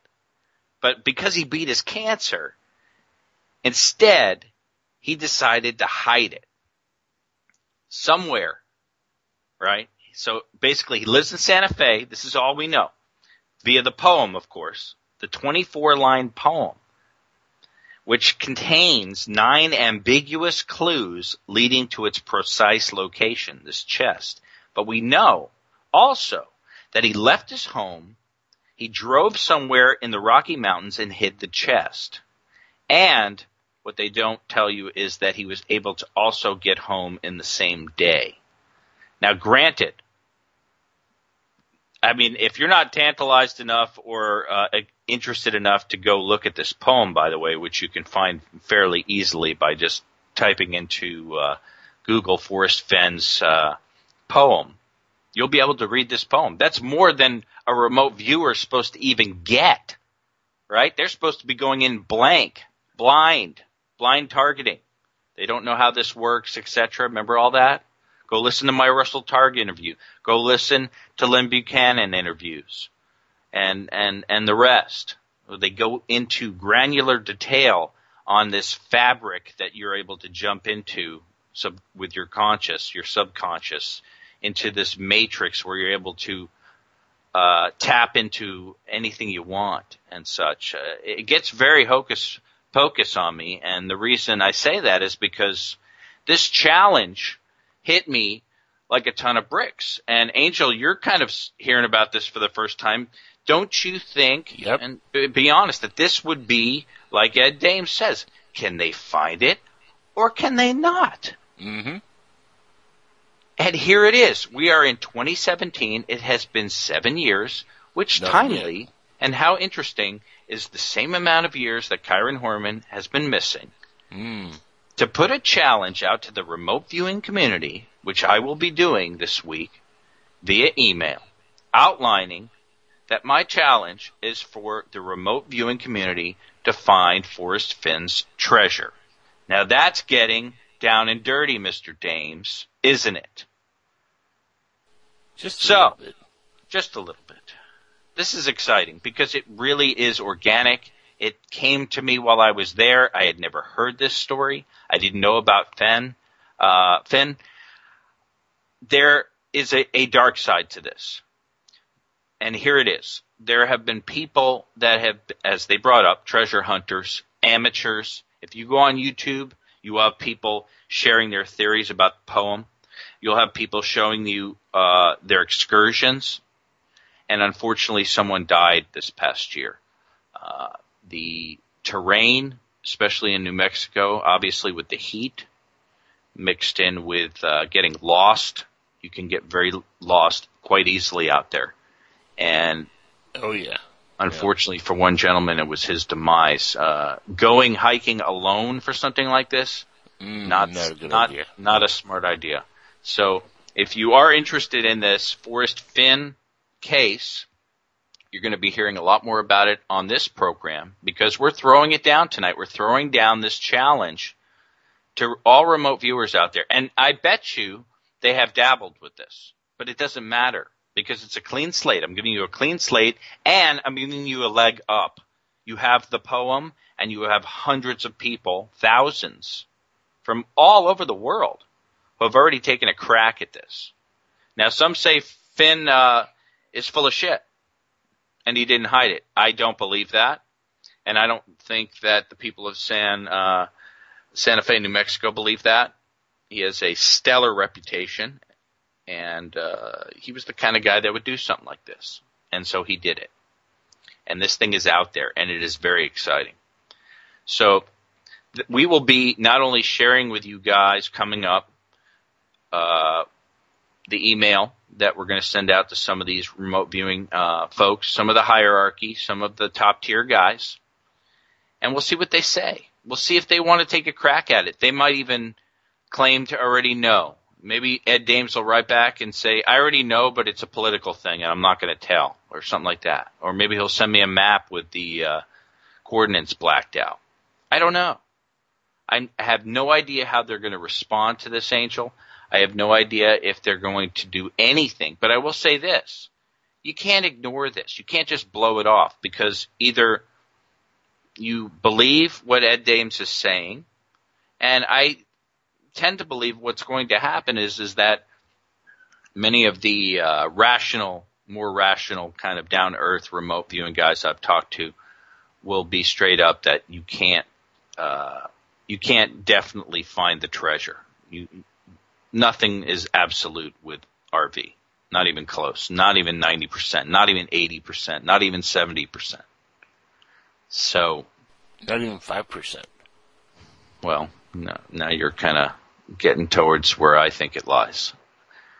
And that's what we're doing here. We're in, we're kind of being able to open up remote viewing to this audience. You've heard about it for years. Where is it? It's become sort of a, a part of our history, right? It's almost something that we sort of accept. We don't have to challenge. But in the background, there are a lot of people spending lots of money to learn how to do this. And my point is, look, man, why aren't you winning the lottery? Okay? And if you are, I want to meet these people and I want them to tell me that they remote viewed the lottery numbers. I don't believe that's happening. I don't Here's a believe. question. Go ahead. Has there been any, um, I don't know, uh, government collaboration that these folks actually were in some form of program that was paid for by the government at some point? I mean, has anything official been uh, ever released on remote viewing by the government that officially says yes, Major Ed Dames is legit, um, or is this just uh, another one of those? Well, I, I said I work for the government, so you got to just believe me on my own merit. You know, you, again, you bring up such a great point because back in the day when we were kids listening to Bell and such, Ed Dames came on, uh, retired Major Ed Dames, and you're right. The first thing you'd want to do is go, hey, let's check out his background. Did he actually serve? Yes. Was he part of this program called Stargate that worked with the Stanford Research Institute? Yes. This is all documented. He is the real McCoy. Okay? Does this guy speak lots of languages and does he kind of come across as this sort of Chuck Norrisy ex special forces guy? To a certain degree, he does. Okay, he's got this myst- mysterious thing about him. In fact, I-, I think at the time he was living in like Russia when we had this interview, which is why the audio might be a little off. But yes, I think you bring up a a, a bunch of really strong points there, Angel. Uh, well, questions at least. I mean, I, I'd like to, uh, you know, know if the government can corroborate his stories because, yeah, he might have worked for you know these folks at some point, but doesn't mean that he, they were remote viewing. They could have been doing some some other complete. Uh, no, this project. this is Project Stargate is a documented project, and they really did take a crack at this. It really happened, and there are multiple incredibly credible people. And I believe Ed Dames that he was part of the project, and I've seen enough documentation uh, that I do believe that. I do okay, think that again, he then took but the, where's where's this, where did this documentation come from? Well, I mean, uh, I, I I don't have it on me, and I'm by no means defending Dames, you know. no, but th- well, that's that's the real question because you know we you know let's be he honest. has been vetted that he served in the military, in the army, in the Stargate program, and that the Okay. Stargate program actually existed. But yeah, but Uh, does the government even acknowledge that such a program exists? Yes, yes. This Well, is we something we that you Google can that, easily Google. And like I said, if if there was uh you get you get where I'm coming from with this. What you bring up is a much better point. Is that back in the day, you at least had to have that going on, okay, to make the big stage. Now, you could be a Corey Goode and say, "Look, I served in the in the secret space program, no documentation. I served uh, as an ambassador to extraterrestrials, no documentation, obviously no proof, no anything to support, no any of these claims." I that got a picture from the Civil War that proves that I was there when I was 12 years old. Exactly, but the, in Oh, my fact, face I'm- is blurry. I'm shocked that Visaggio's not uh, at contact. But the point being is that you raised this amazing point, which is that back then you had some sort of standard, and now there is no standard. It's all out the window. So Corey Goode is going to be revered. In fact, he might get another standing ovation at the uh, Contact in the Desert. And thanks to everybody for risking his life, et cetera, et cetera. And as you've pointed out uh, perfectly, at least He's Dames has the credentials to back up the fact that yes, he was technically trained on remote viewing in our own army. He really was. Okay, I know that for a fact. Okay, so we're we're we're diving uh, we're diving into remote viewing. We've got our challenge. Um, there was one other person that I wanted to play for you tonight. Uh, his take on remote viewing, there, uh, and that was Ste Dr. Stephen Greer. The reason is is because twofold. Number one, I wanted to give you a quick review of his new film, Unacknowledged. I did see the film, and I had been discussing it. I have been discussing it this past week on Project Avalon on their forum with both Bill and uh, some of the gang over there. Uh, that's the forum that I currently visit and follow uh, uh, for my personal needs. I try not to go too. I try not to spread myself too thin in the blog sphere or the forum sphere, so that's the one I'm sticking with for right now. I do think they have a very good handle on the Corey Goode situation. Again, if you haven't heard the dark journalist interview with Bill Ryan uh, last week, please go ahead and listen to that, and you'll get a good background on the fact that Corey Goode was a member of the Avalon Forum for many years uh, before he came out with uh, some of these claims. And they have a really good handle on who they think this gentleman uh, is and uh, his claims. Uh, their analysis is top notch, and it is probably the best insight to this day on both Corey Goode and uh, his relationship with David Wilcock. So go ahead and listen to that. Um, as far as uh, what's coming up next on the program, a lot of things, but let's talk about Acknowledged first. Acknowledged, Dr. Stephen Greer's new movie. Of course, this is the follow-up film to Sirius, a film that he made a few years prior. This was solely crowdfunded by y'all, okay? And he raised uh, about a half mil, I believe, and then he got this production company Orchard involved to uh, produce the film. And I will say the following. It's great. I really enjoyed it. Were there parts that you have to get over the narcissistic element to Greer? Yeah. Yeah. Uh, the egocentric driven aspects to the me, I'm first stuff that we talk about sometimes on this program with certain individuals. David Wilcock. Uh, and such. Yes, there's that in there for sure. But the reason I loved it was because a few reasons. Number one, UFO documentaries for the most part are usually subpar when it comes to quality. And I mean that like in the graphic sense and in the money that's allotted towards film, stock, etc. because they don't have the budget. This guy actually had a good budget for this, so he it looks terrific. It looks like a feature, which is what we need at this point. We have to try to get into that space and get people to look at this. If you want somebody to pay attention to your video, make sure that video is 1080. Okay? So, top notch, four stars for production value. Orchard did a great job. I will say there are some strange things in the foreground of the film. Uh, some of the whistleblowers that he decides to utilize in his film were strange to me. Richard Doty being one of them, who is a self-proclaimed uh, um, ma- um, he's a self-proclaimed uh, agent working for the government to disinform the public about the UFO topic. He was involved with the Paul Bennewitz case, which was involving a group of operatives, Doty claiming to be one of them, who uh, systematically drove Paul Bennewitz insane, and uh, some believe were involved in his demise. So I found that strange. I also found strange that Clifford Stone is someone that they give a uh, a lot of camera time to when it comes to showcasing some of their witnesses.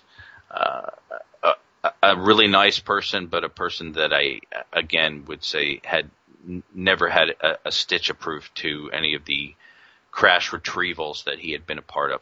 So, other than that, and I'm nitpicking here because it's broken up into three parts. The film, part one, part two is uh, there's a lot of rehash. This is a great documentary to sit down someone who doesn't have a background, but it gets better. And the reason it gets better, and I'm tipping my hat to Greer on this one, I really am. And you know that I love giving credit when it's due, is because part three is uh, utilizing Michael Schratt, which I thought was interesting too, uh, for a lot of it, to explain why there's a cover up. What is the theory as to why um, UFO involvement, extraterrestrial involvement with this planet has been covered up so um, so well. And I don't want to give it away. I really don't. I don't want to paraphrase it. I've been trying to stop doing that on the program by running more clips and media. Um, go see this film. I think that they're charging too much money on Amazon for it. Again, we talked about money tonight. It's a growing problem. It's been a problem in ufology and uh, the other the other guys' camps. Uh, Twenty dollars to watch this film on Amazon. Uh, if you have that, usually the films that I go to watch on Amazon, if I want to spring for them, are about six dollars, maybe eight dollars. But why would you charge double that, Angel? Uh, to put more money in their pockets. Yeah, it's the only reason I could think of. So Yeah. that's to me uh, in poor judgment. Uh, but other than that, I really have to give this high marks, and I think part three is not only going to shock a lot of people, it's going to give them a really good insight into a theory of theirs that might just be the correct one. I don't know if it's the correct one, and I'd like to have a conversation about the film down the road. In fact, we might be doing a best UFO documentary show coming up, and we might have to include that. Nice. So that's kind of neat. Have you watched the film yet, Angel? I have not. I will say I have not had time. Okay. Uh, I, I urge you to watch it this week, and maybe we can powwow and see how we can uh, maybe even get somebody on the program to discuss, maybe somebody that worked on the film. Uh, but you know, Greer's goals for the film is to have as many people as he can see it. Well, Uh, well, you- should try to reach out to Greer himself, see if uh, he's you know available to come on. You know, I've tried to reach out to him in the past. You I never know. but I'm happy to do so. I'm Happy to do so, uh, especially since I'm giving it high marks. Yep, there you go. Which to a lot of people listening might think that that is totally strange of me. However, even in the Project Avalon forum, I give credit when it's due. Okay, I have always said that the Corey Goode information, the David Wilcock uh, um, information, is entertaining because I do find it entertaining. It's fun to dream. It really is. It's fun to imagine what life would be like if energy was free and if we had uh, trade, real trade with uh, other worlds, like just on a commerce level. You know, getting sweaters from another planet, and we're sending, uh, I don't know, little hippie boxes or whatever crafts people are wanting to try to exchange. I mean, just all kinds of interesting ways that our world would change, obviously. And we only see that in films. We only see that in TV. But where else can you see that on another level is by going to Gaia and such and listening to these guys basically create these beautiful dream worlds for you. And it's very similar to why you would go to For a John a small monetary fee. very small. Uh, only uh, this weekend, man. You are well. Let's see. If you put in with hotel, I mean, you're gonna you're gonna spend at least almost two thousand dollars at this thing by the time you're done. Eh, that's nothing. Yeah, it's insane. I mean, it blows my marbles. Uh, and that's why we've sort of taken this step to give and take with giving people credit and also criticizing it when it needs to be done. It's not because we relish in it. It is entertaining, obviously. Uh, I know that people, uh, look, the switchboard lit up that night with dames. You can imagine. The station manager called. That guy didn't know I existed, basically. He called. I thought he was going to fire me. Instead, he would praise the show. Um, these things do happen sometimes, but it doesn't matter who, how many listeners we have because we can do what we want on this program, and that's one of the things I, I love about it. So tonight, making this remote viewing challenge is the best way to do it in a positive way. It's it's not a, a cut on the remote viewing community. It's taking their words from their top people, one of their top persons, and saying this should be the metrics that you've set forth. What can you tell me about Forrest Fenn's treasure? What can you tell me about this amazing jewel that is somewhere in the Rocky Mountains? And the fact that someone passed away last year uh, was mind blowing to me. But that's how interested people are in things like this. This is a real Indiana Jones story. So I'm sure that some of the remote viewers have already taken a crack at this. But what I want is someone to come on and explain why they haven't been able to find it yet. Either it works or it doesn't. With that being said, we're we're we're starting to wind down here, um, and uh, you know where you're not going to find us this weekend, which is at Contact in the Desert. But no, no, sir. You know, but I will say, I wish there was an affordable conference uh, that that was something we could gather at, and perhaps down the line that just becomes something that we create. Uh, because the way that this machine is turning, uh, with the help of Gaia, and with the help of, I would want to say, Fantasyland, and lowering of the, the bar, the standard of, of excellence or proof, uh, we're we're just starting to see the tip of the iceberg. It seems to me. So, What do you think of uh, our good buddy Alejandro's uh, UFO? Con- I mean UFO. Uh, the Congress, right? UFO Congress. Yeah, the UFO Congress. What do you think of that convention? It's the same as all the others. It has the same exact formula that I described as far as uh, an entry price and then the actual workshops, which are additional monies. Mm. I never thought that that was a fair way to go. I, if you told me it's two hundred and seventy dollars, I'd still think you're crazy. But if you told me, hey, maybe it's hundred and fifty dollars, and for hundred and fifty dollars you get all the speakers, there is no workshops, Right. and that still is a large price to pay.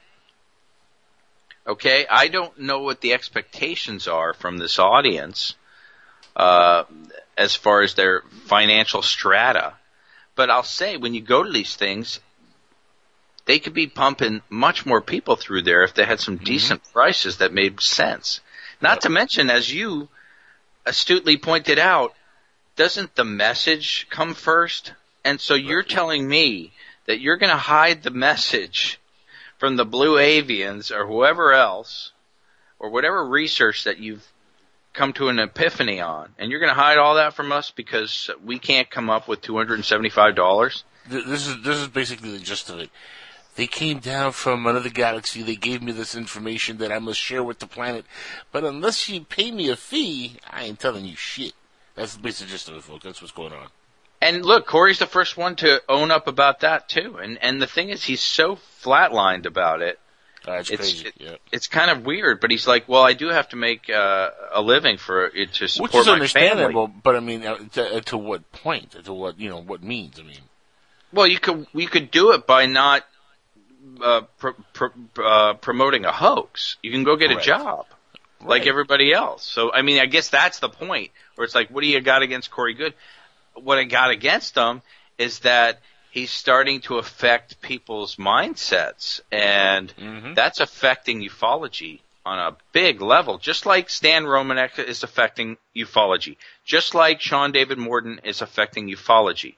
When these hoaxers get nabbed, it really hurts us. Just like Jaime Maussan has hurt ufology in such a terrible way, Jaime. And you know, we all know, we couldn't get the raw data, I don't believe, but they made a bundle on their live stream, I believe. oh yeah, A lot of money, Angel, and a lot of lot of money. money. So, you know, some people would say that we're crying sour grapes. We're not. We have no uh, financial interest uh, in this whatsoever, but uh, I understand people have to make a living. I wish that the researchers made more money uh, and, and that they could get some sort of payment for some of the things they did. But on some level, I'm glad that they don't as well, because then if they don't do make anything, then you have people like Chase Kloetzke, and she just does it because she is deeply interested in the topic.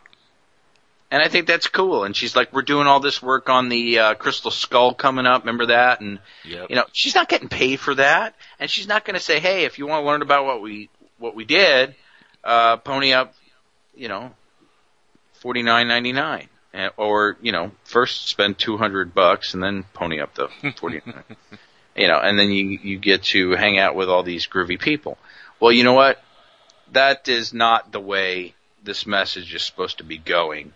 Uh, Corey, as well, uh, he's keeping it very simple. A lot of people say that he's borrowing most of his story from others, anyways.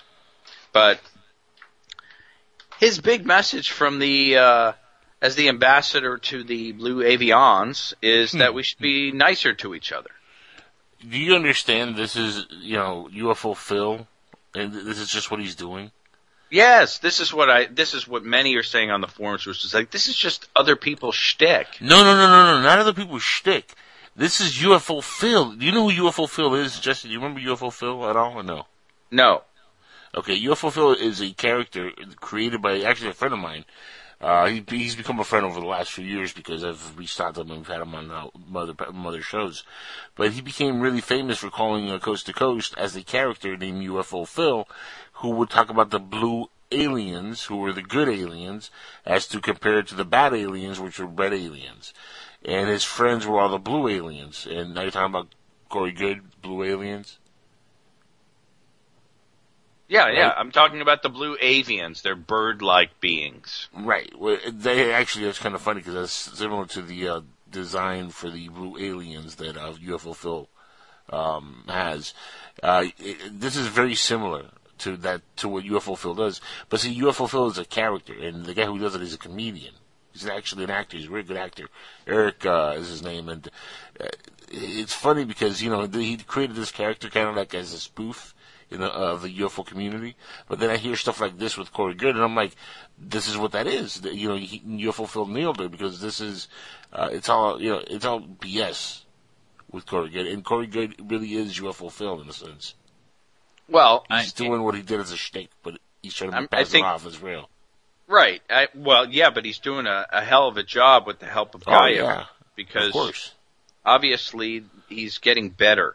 And He's latched onto the right folks. That's what it is. He's getting coached well, and uh, I guess it's in the past we would say, hey, let's ask some of the questions that are important, go into his background, etc. Very similar to the Bob Lazar case, right. where you're okay. Did he work at Area 51 or not? Did he work at Los Alamos or not? Did he uh, work for the Navy, uh, the Department of the Navy, or not? Did he go to Caltech or not? Et cetera, et cetera. Um, he stood up to a lot more scrutiny. And that's the problem is that you get a Corey, a guy like Corey Goode. Did he serve in the secret space program? These are the questions you have to ask. Uh, gee, I don't know.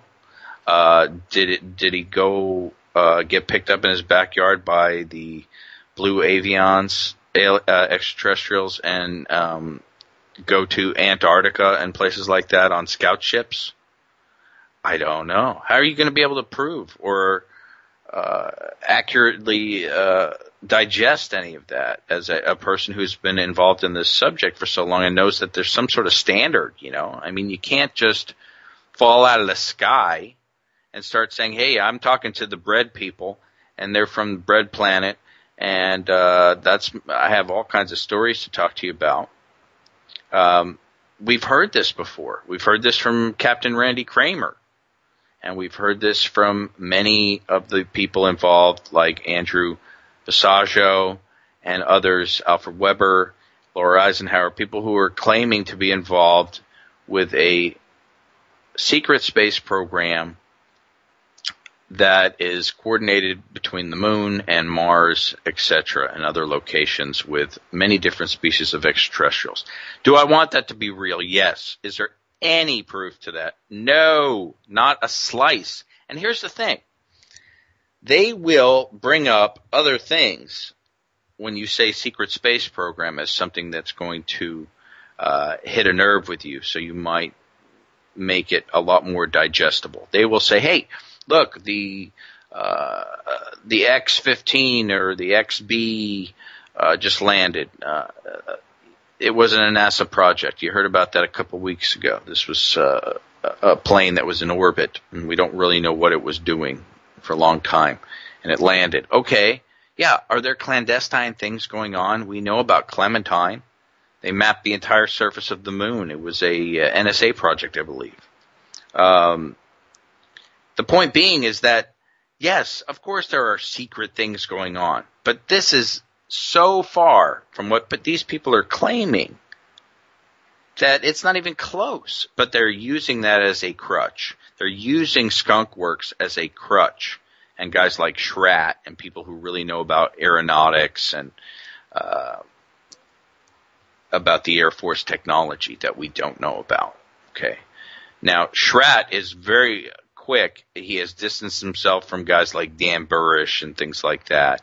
And he's very quick to come off and tell you that, uh, you know, we are 50 years behind, uh, or more technologically than what is available.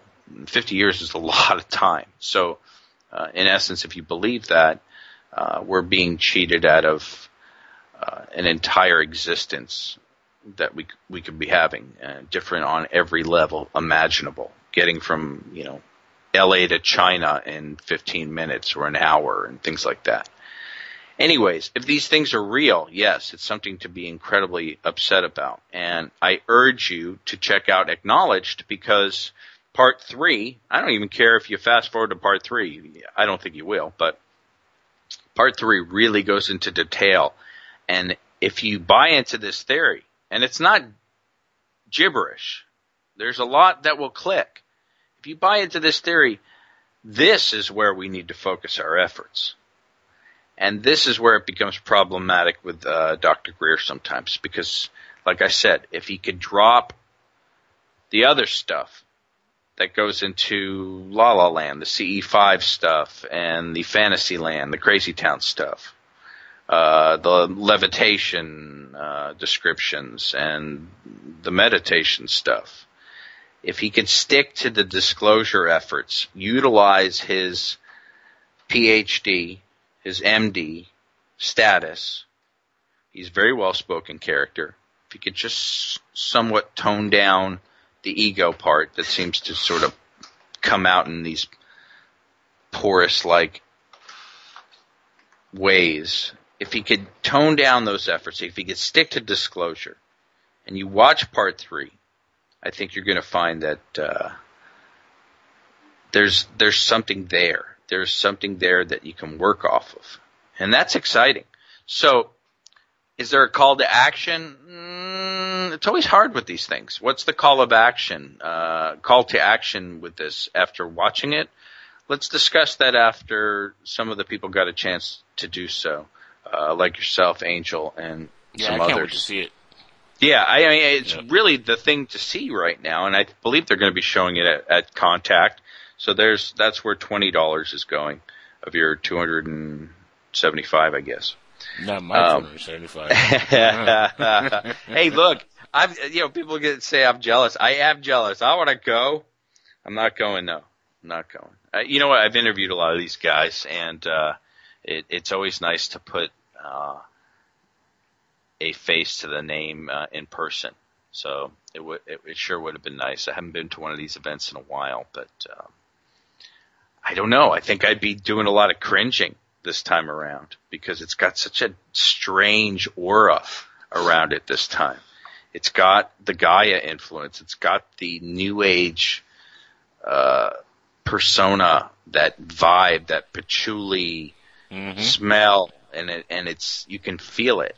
It's Yeah. like and No, and the the further we age, Jesse, the, the older we get, and the more time passes, the more and more that is what's going to engulf this uh, this genre. Unless you know there is a new guard that takes you know ufology and the paranormal by the hand and kind of cleans it up or drains the swamp, as some would say. And uh, unless that happens, uh, yeah, get used to it because this is what this is what it is basically. Yeah, I think you're right. I think this is what we have to look forward to. And when we try to expose some of this stuff as just silliness, uh, like Goode's claims, uh, there are so many people that think we are just negative. We are negative. It's very similar to atheists. Uh, if you Yeah. want to see the person who personifies everything I believe regarding religion, a guy named Chris Hitchens. Okay, Christopher Hitchens. He's British. He passed Okay. away. Passed away a couple of years ago. Um, when he was getting really hot too. This guy de- has debated from Catholic priests to rabbis and Islam uh, uh, clerics and everyone in between. Okay, that is someone that I want to speak for me. And it's nice to find people in those genres. In ufology, uh, this is what we have to look forward to. This is dismal at best. I might as well spend my two hundred and seventy-five dollars at a comic book convention and uh, and at least look at it as entertainment. And you get a lot more, uh, you know, cuter girls walking around in cosplay outfits than you would you at one of these conventions. Oh, UFO conventions uh, have some of the homeliest people you're ever going to see. Like I said, mostly uh, older people, mostly uh, out of shape because we spend most of our time on computers. Uh, the dork factor, of course. Science people are usually pretty old. Well, the dork factor is pretty equal to the comic uh, book conventions. Let's just be fair there. There's the dork factor is it's on par, pretty dorky. Well, I think the dork factor is much bigger in the comic book world. I mean, they're they're really it's a different kind of dork, though. Just it's a different kind of dork. Yeah, it's not my bag. It's your bag. It's not my bag. my bag. Ufology is my bag, and I don't want to be embarrassed about that. I want it to be something Amen more cutting. Yeah, amen to that. And I feel embarrassed right now. I don't feel comfortable telling folks without getting different kind of snickers coming up that this is even worse than before. Um, with that being said, we're out of time. Lot got accomplished this evening. What a fun program with this challenge, the Forrest Fenn treasure. Look it up, Google it, and see how this could be the ultimate way for the remote viewing community to shut me up and to say, hey, this is very legitimate. Uh, I am planning on going back to New Mexico next year, and I hope that maybe even someone would like to take me up and show me where it is after they have uh, done their RV work.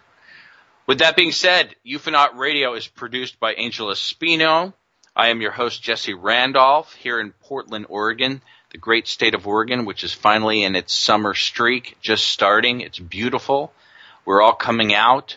We're looking into the light as these pale beings that have sat in rain for six months or more. And now it is time. We are blooming. We are excited.